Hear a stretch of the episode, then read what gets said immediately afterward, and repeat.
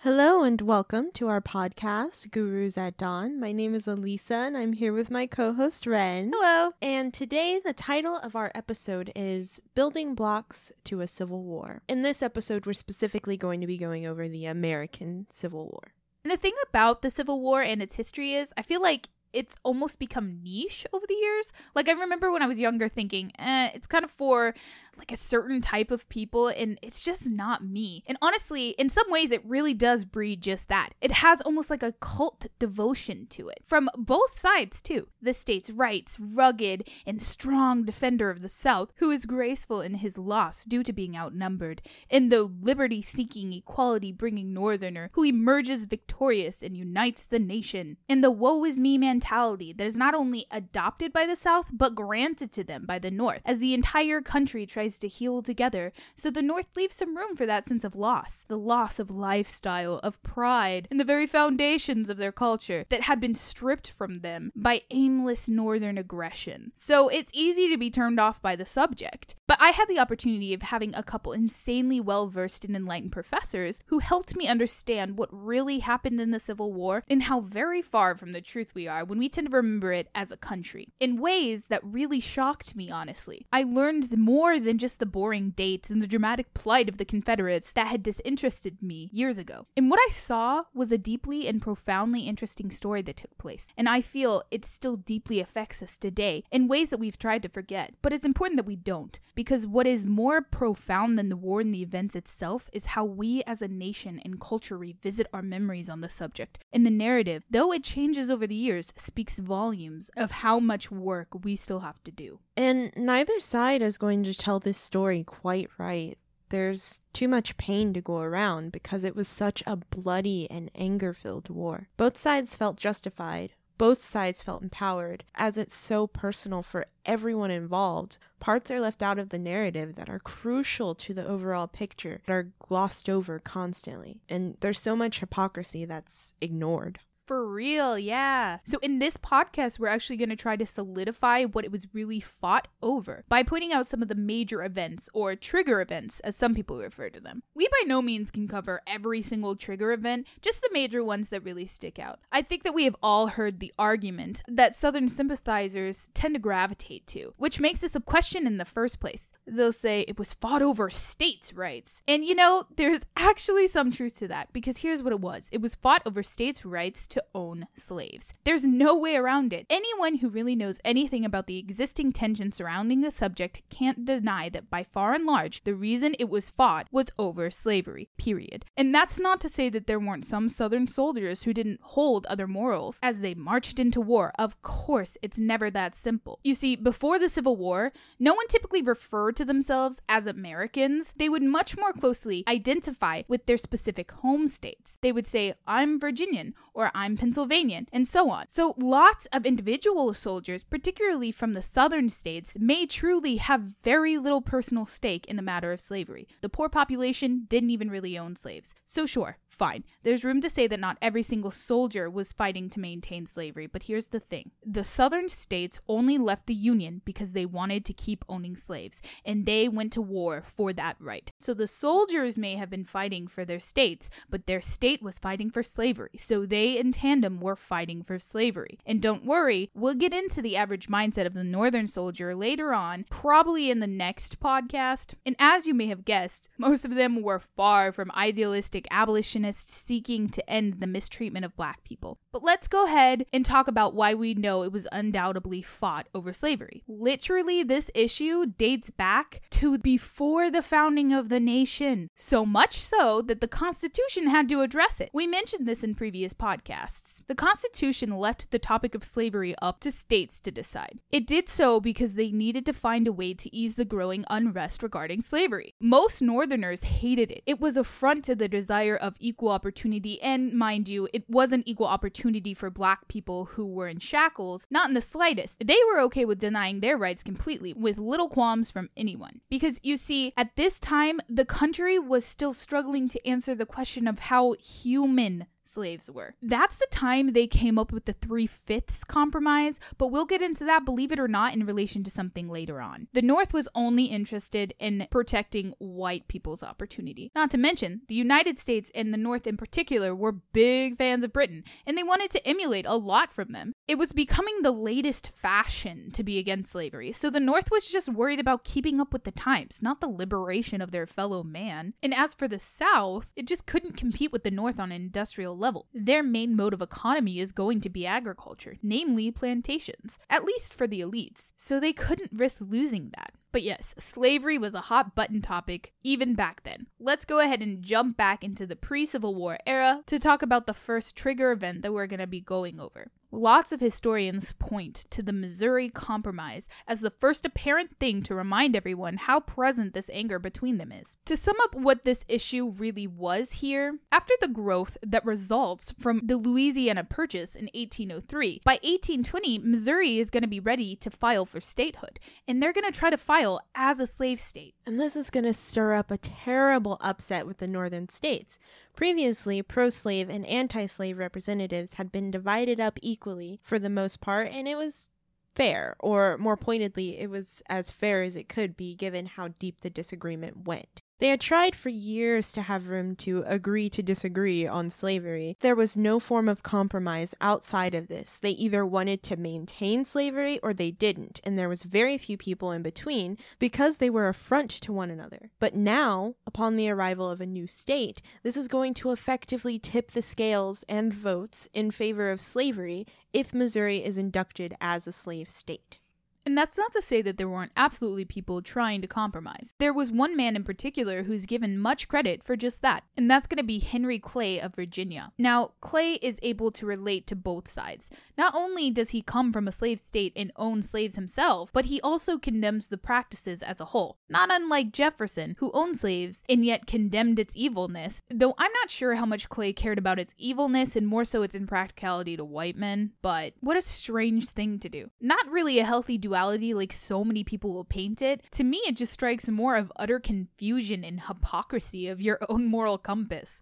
But, anyways, he sees and understands full well that if peace or a form of peace is not found on the subject of slavery, and the states couldn't come together on this, it would lead to total disaster and a division. He is going to come up with the Missouri Compromise. Now, this compromise was needed because the country had not really found a way of introducing new states into their very fragile union, or how to determine whether the state would be free or slave. And you might be thinking, especially given the rather imperialistic tendencies of the US, that is very short sighted of them, as they were sure to acquire new lands and therefore states. So why wouldn't they have a game plan? And you're completely right, it's very short sighted. But it's because every time slavery was even brought up, they would just break out into fights with each other and fail to reach a verdict. And I mean some seriously bad fights, like they would on occasion turn violent. And I'm talking old southern man beating a northern man with his cane on the floor of the US Senate violent. And yes, that did happen. And yes, it was a fight centered around slavery, but I won't get sidetracked on that. If you want to know more, you can probably easily Google it. It was Senator Brooks in 1856 if you want to look it up. But anyway, let's talk about what the compromise ended up doing. Missouri will be inducted as a slave state, but as a result, they will also create Maine as a completely new state, keeping the number of pro slavery representatives the same as the anti slavery ones. It's also going to draw a line and attempt to primitively solve the issue of the addition of eventual states, too.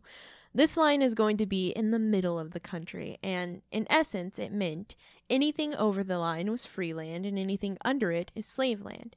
And neither side is going to be particularly thrilled with this deal, but it is going to be passed in the sake of compromise, and the matter is going to be solved for the time being.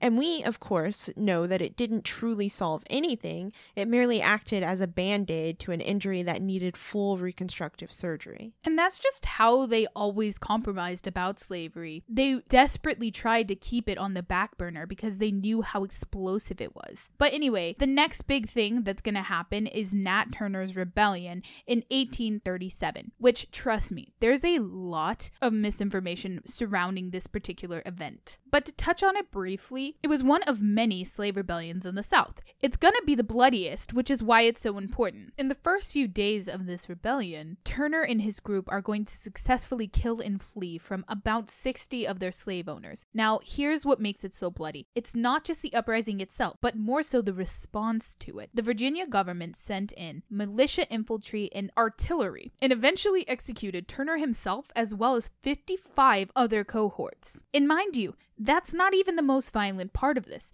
After the entire event is over, close to 200 black people, and trigger warning here, had been lynched by mobs that formed due to this rebellion. And just so you know, there were only ever about 70 people who were with Turner that were known. And even then, the numbers of this event are still unclear. So, if the military killed 55 people, then why were over 200 more black people killed on the streets? It's clearly done out of pure fear by the white population. And on that same vein of fear, after this rebellion, Virginia is going to pass laws that severely oppress black people. Keep in mind, they already pretty much had no rights. Yet, they still found ways to worsen their position by limiting them from education as well as taking away their ability to assemble and freely discuss opinions. Just straight up dictatorship. Assemblies and meetings were how they spread the word to organize such rebellions in the first place.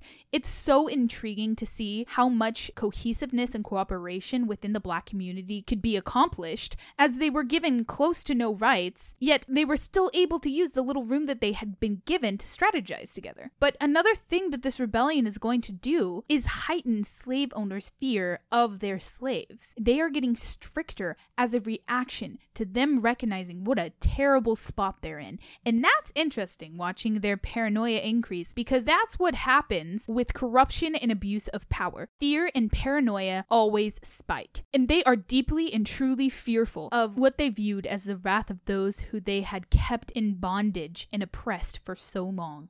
Now that we've touched on Nat Turner's rebellion, this is a good time to say something. I know, as an audience member who has been listening to this podcast, you might notice how we haven't talked about Black history yet, but rather white people and their history of their treatment of Black people. And that's very true. But unfortunately, that's what much of racial ideology is about, at least in the American scope. It is a vital part of history, but it's also still very much centered around the white man and we promise there will be episodes where we will shed light on Black history and properly celebrate its richness. More importantly, we will seek to tell Black history in a way that isn't through the lens of white history. Even now, as we only briefly touch on Nat Turner's rebellion and go right back to speaking on other issues that white people had with it, just know that it is only for the sake of staying on topic. Much of this country's history is centered around the white man's story. But through the years, while white men ruled, black people were very much alive, and so was their history. We will have a future podcast devoted solely to Nat Turner's rebellion and rebellions in the South in general, because they have a story to be told too, and we will tell it.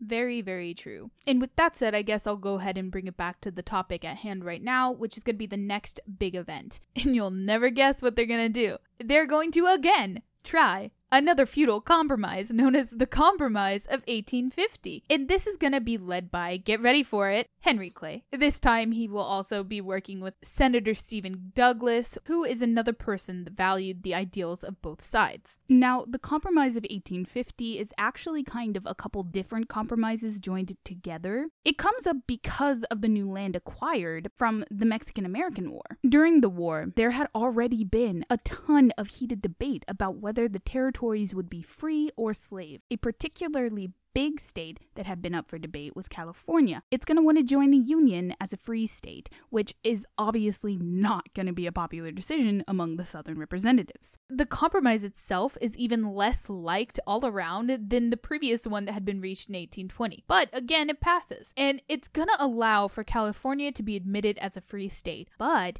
it also addresses an issue that the South had been having for quite some time. You see, slaves that ran away from their southern masters had been escaping to the north, and once they were on free land, the north many times would do nothing to return them to the south. And see, this is where you're going to hear Southerners preach about the importance of private property. I know we have mentioned this before, but Southerners really only saw private property as one of the most essential rights because of their slaves. They wanted their slaves returned to them and they wanted it guaranteed by the federal government, regardless of the laws of the states that they were retrieved from. And I think this is so interesting because it goes to show that the only states' rights they were heavily invested in was when it pertained to their ability to maintain the slave force. They're all for government intervention to help them keep their slaves, even if it impedes on other states' rights. In fact, that is what they got from the Compromise of 1850, the Fugitive Slave Act, which made it illegal for Northerners to not return missing slaves. And while the South is going to like the Fugitive Slave Act,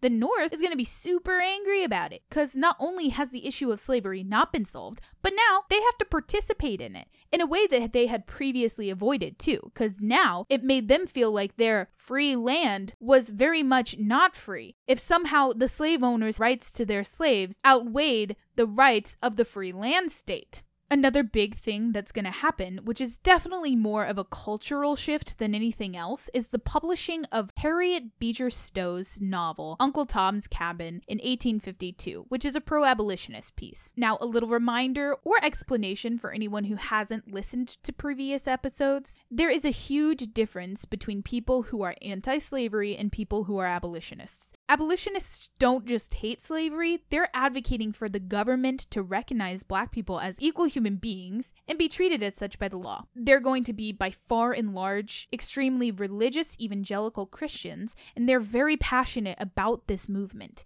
While they were serious advocates, they are going to be the minority group, even in the North. Most Northerners were anti slavery, which is very different. They are not going to be worried about giving black people rights. In fact, most of them are against slavery because it brings more black people into the country. And they didn't want any more black people in the country because they felt like it would put a strain on white capitalism. But we won't dwell on that too much as it was something we already covered and we will probably make an in depth podcast about it in the future. It's just important that you know the difference, at least on a surface level, because it reveals how very impactful Uncle Tom's Cabin is going to be. This book is going to be the first nationally recognized and widely received abolitionist work because it sheds light on slaves in a way most people had never seen them before.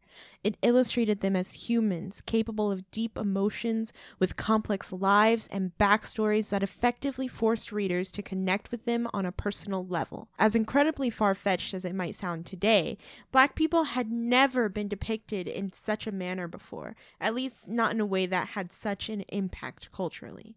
And for those who had been apathetic to the struggles and mistreatment of black people, now they were made to reconsider their stance. So this really puts abolitionists and their cause on the map in a profound way. It's still not going to be the main feeling of the North as a whole, but it leaves room for the abolitionist cause.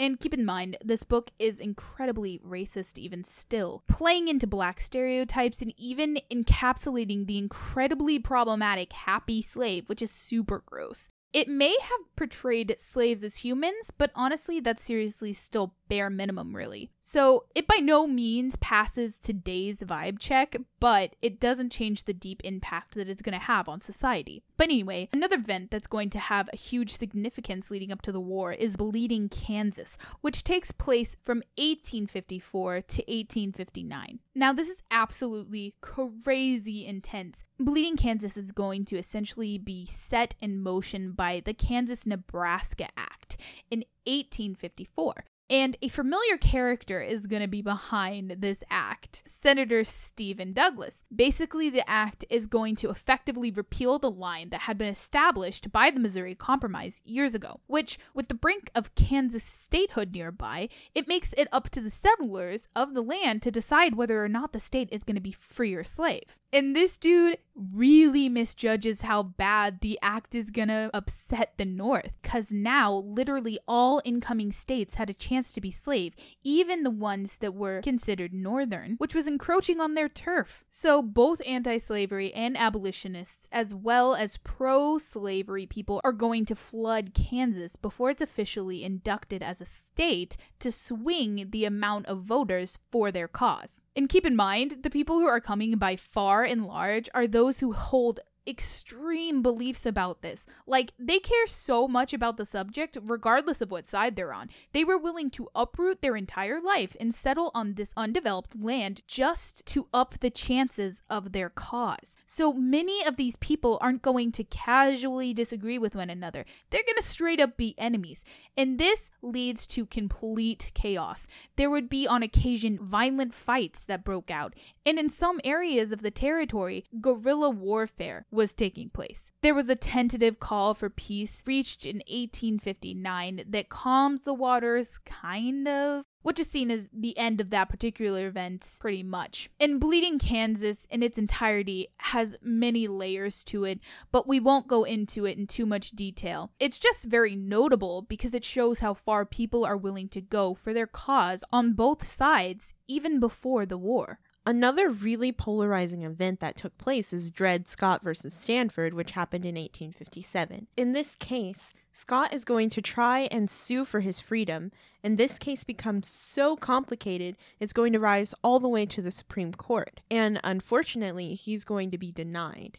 What's worse is the reason why this verdict is reached. They denied Scott because he had no rights as a citizen and therefore had no right to sue in the first place. The judge who carried out this verdict was Chief Justice Roger Taney, who is quoted as saying that black people were so far inferior that they had no rights which the white man was bound to respect, which is irrevocably devastating as it effectively reduces not just Dred Scott, but all slaves as nothing more than property in the eyes of the highest court in the United States. Furthermore, this decision is also going to make it even more challenging to accurately define how much the federal government is allowed to intervene and regulate the institution of slavery as a whole. So, moving forward, another intense event that's going to take place is known as John Brown's Raid in 1859. This guy is super interesting. Definitely a future podcast in store for him, so we will save some of that for later.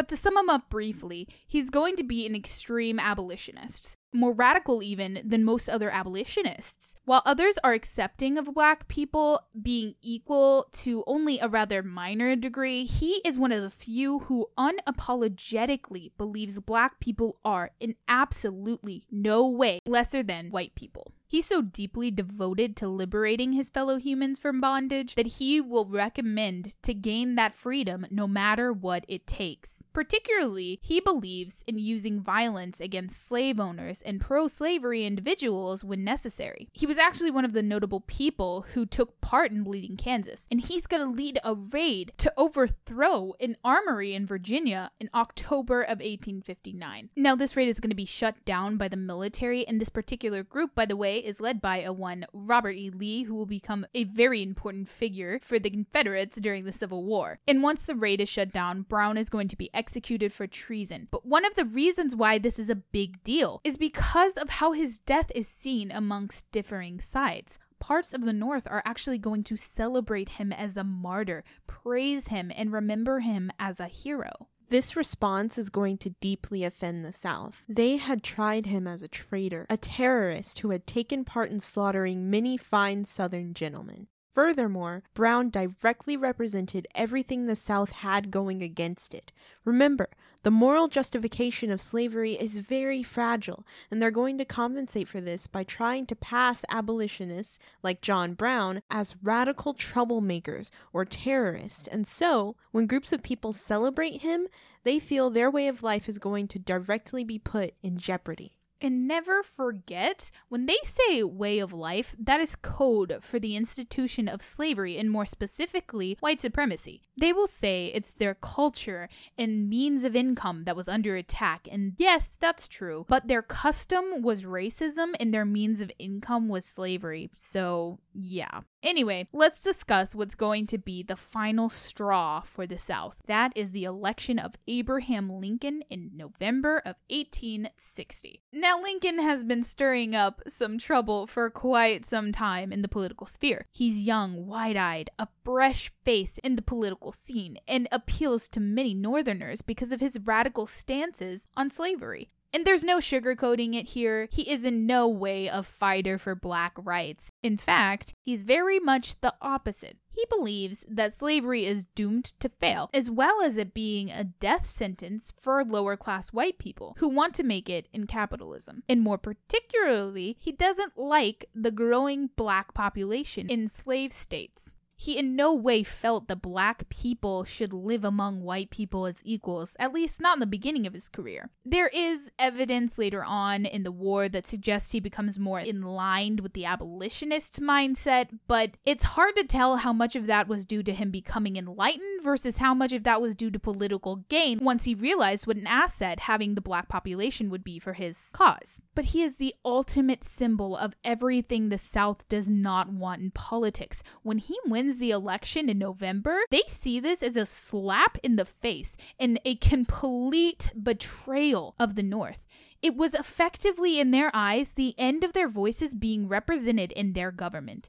And so the following month, North Carolina is going to be the first state to officially secede from the Union. And one last thing to really just drive home how much hypocrisy there is on both sides, keep this in mind secession before this point had always been a lingering threat, as it was a way for states to show they felt unrepresented. Actually, the North is going to be the ones to first seriously threaten secession years before this point, which comes as a surprise to most people. See, New England had been so angry that the US had joined the War of 1812, they had called for secession in response to it. So secession was basically a way to show explicitly that each state in the Union had the right to leave once they felt that the Union no longer had their best interests in mind. And for the most part, it had proven to be effective. But this is a long standing issue in politics. We see people invoking particular notions such as states' rights, but only in matters that involved whatever they were interested in. For example, remember how I mentioned that the Three Fifths Compromise would come back up again? Yeah, that was a deal that had to be made because during the founding of this country, it was the North who hated the idea of slaves being counted as humans. And it was the South that argued that they should be counted as humans because they wanted their prospective population to be higher in order to get more electoral votes. Nobody cared about the worth and dignity of black people, they cared about how it would affect their political standings. The North didn't care, and the South didn't care. They wanted as much power as they could possibly acquire from the current standing situation. So the South only called for black people to be humans humans when it gave them more population, and the North only did so collectively at the end of the Civil War when they needed black people to win. Never about liberation and never about human rights, always about power. And that is where we are going to end this week's episode. I think we've really set the scene, if you will. yes, to the Civil War. Yeah, so we're going to go ahead and take a break. We need it. Get some tea, and we will be back with you shortly. All right, we're back. um, so what kind of tea are you having today, Elisa? I'm having bancha hojicha.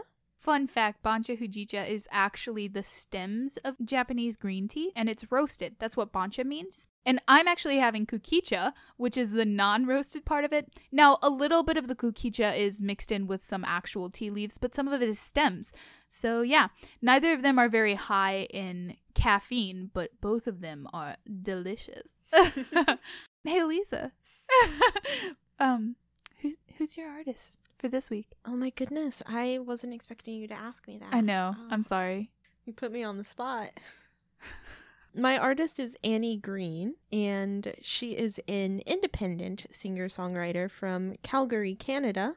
She posts a lot about a multitude of different issues on her Twitter and Instagram. And one thing that's really cool that she does is she actually streams her music on Twitch. And the song that I'm going to recommend from her is called Butterflies. I really enjoy it. Hey, Rin. yeah. Who's your artist for the week? Well, my artist for this week is Temi Oni. I am obsessed with her whole vibe. Listen. She released her latest EP and it's called Layers this year, actually. I really, really like the song Beautiful on it. It's about each woman feeling comfortable in expressing themselves and saying that they're beautiful and believing they're beautiful. It's super empowering and it's also very much a safe space because she's not just talking about her own beauty and she's not just talking about specific standards of beauty. She's talking about beauty within every single woman, which is amazing. She also has on her Spotify a playlist called BGM. For Black Girl Magic, she also has a song called that, and the whole playlist is fire. Give it a listen, it's amazing. Elisa, what's going on in the news lately? For news this week, we wanted to shine a light on the unmarked federal agents that have been arresting protesters in Portland. They aren't local police or state officials, and they have been particularly closed off about which agency they're with. They're essentially a secret police that the federal government has dispatched. And even more concerning, they're not planning to cease the deployment of these agents and instead are going to expand their presence. And so we need to be aware that they're out there and keep track of what they're doing. Another reason this is concerning is because secret police are one of the favorite tactics of many fascist and authoritarian governments. Pay attention, you know, like that's serious. This is not something that should be happening in a country that claims to be free. We also wanted to make note that thousands more children have gone missing in ICE custody, which is highly unacceptable. Regardless of where these children are, it's unacceptable that they're not properly keeping track of these children in their care.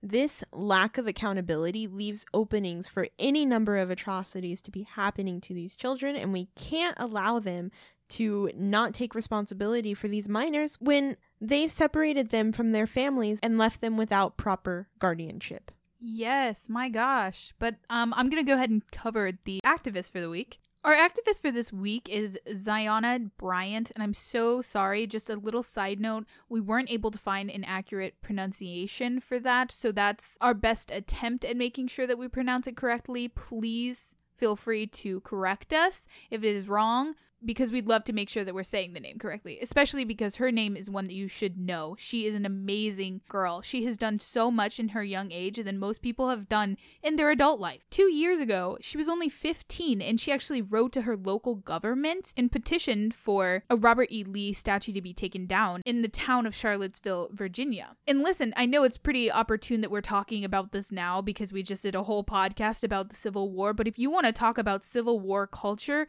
Virginia is flush with it. Civil War history has a strong presence in Virginia still today, so I can't even imagine all the struggles she went through to achieve such an amazing goal. The backlash was probably incredibly intense. And just this May, she also wrote a piece called An Anti Racist Action Guide. And that's super awesome. We will be linking that midweek, so you should give that a read. But it's so great to see young voices being so loud and powerful. I really love it. I, I just, it's amazing to see young people care so much. Yeah.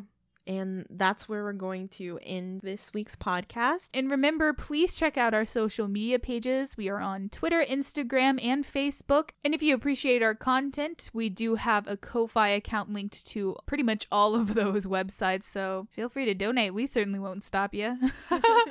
yeah. And next week, we're going to be talking about the Civil War itself. So look forward to that. There's a lot of misinformation out there. So let's Yeah. set the record straight for what actually happened. Yes. All right. Bye.